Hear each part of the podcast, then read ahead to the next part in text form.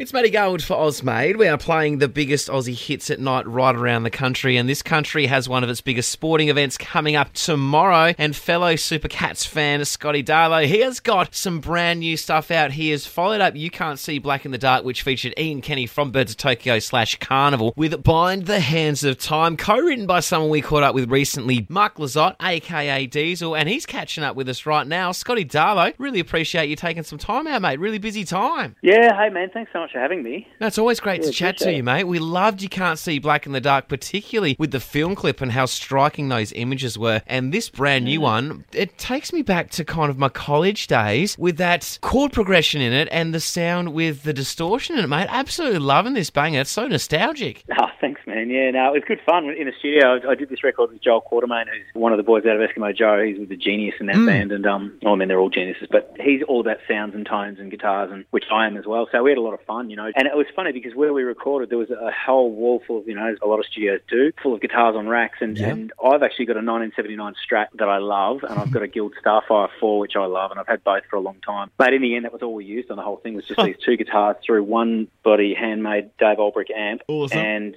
not even any overdrives. It was just turn the thing up loud and buddy, let's do it. Isn't that great when you can get into the studio Yeah. with other creatives and just play and just enjoy loving the music that you're doing? Yeah, it really is, Yeah. man. You know, and you listen to Eskimo Joe's music, and they're just such an amazing band, and Mm. Joel's such an amazing writer. And I think just from that perspective, getting to record with somebody who I have such huge admiration and respect for his art, yeah, it's really cool. Mm. It's just so so much fun.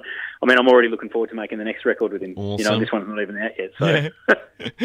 and um, Esky's So actually got new music out this year as well. But tell us a little bit as well, Scotty, about Bind the Hands of Time. Yeah, so look, Bind the Hands of Time is just a song that I wrote about having been through a pretty tough season. You know, I'd been out the road too long, touring away from my wife and kids, and eating poorly, drinking too much, and all those sort of things, and just a lot of stuff at once, and it just hit me real hard. And you know, mate, if I'm honest, I had a um, look in the mirror, and I didn't really kind of like too much what I was looking back at, Sure. and so I was like, I've got to make some changes, and and I did, and look, it wasn't easy initially, if I'm really honest. But you know, like my old man passed away at 57 from alcoholism, and Sure. you know, so that's in the back of my mind too. And Mm. I actually called someone and started talking to somebody. I um stopped booze, so I've been sober for ten months. So that's been a journey. But you know, I'm feeling really good. And after a few months having made changes, got to this point where I was like, you know what, I actually feel really good. Mm. And it surprised me because you're mm. not used to feeling good, you know. and in that moment, it was sort of like, wow, here it is. And you know, so the first couple of lines of the song, I feel it coming back around again. The faintest smell from where it first began. And it's just like, yeah, you know, let's mm. bottle this. Let's let's hang on to it. Well, what a great way Mm. to not only inspire other people, but to also have that self reflection for yourself. Yeah,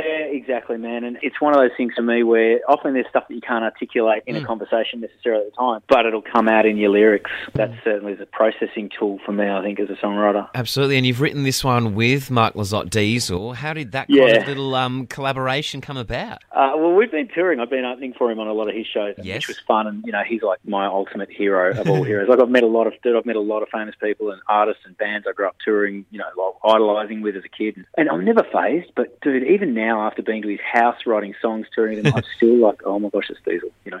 Um, so anyway, but I rang him and I said, oh look, mate, I've got a song and I'm really struggling to finish the chorus. Do you reckon you could give me a hand? And he and he rang me and he was like, oh yeah, I'm just at the airport. I just landed in Melbourne. I've got some time to kill. Can I drop round? You know, so he came around the house and we just knocked it out over the dining table. Did he inspire you for any other music that's coming up? We wrote another song together. I don't know if it's going to um, I don't know if it's a single. We'll see how that goes. But look, certainly, hopefully, we'll get to write with him some more down the track. But it's funny because when when we wrote that song, my wife. My wife, um, her first ever CD she bought was was Hepfidelity, you know. So she's sitting there on the staircase looking at Mark, who's sitting at the dining table playing my guitar. she's just like, oh my gosh, is this really happening?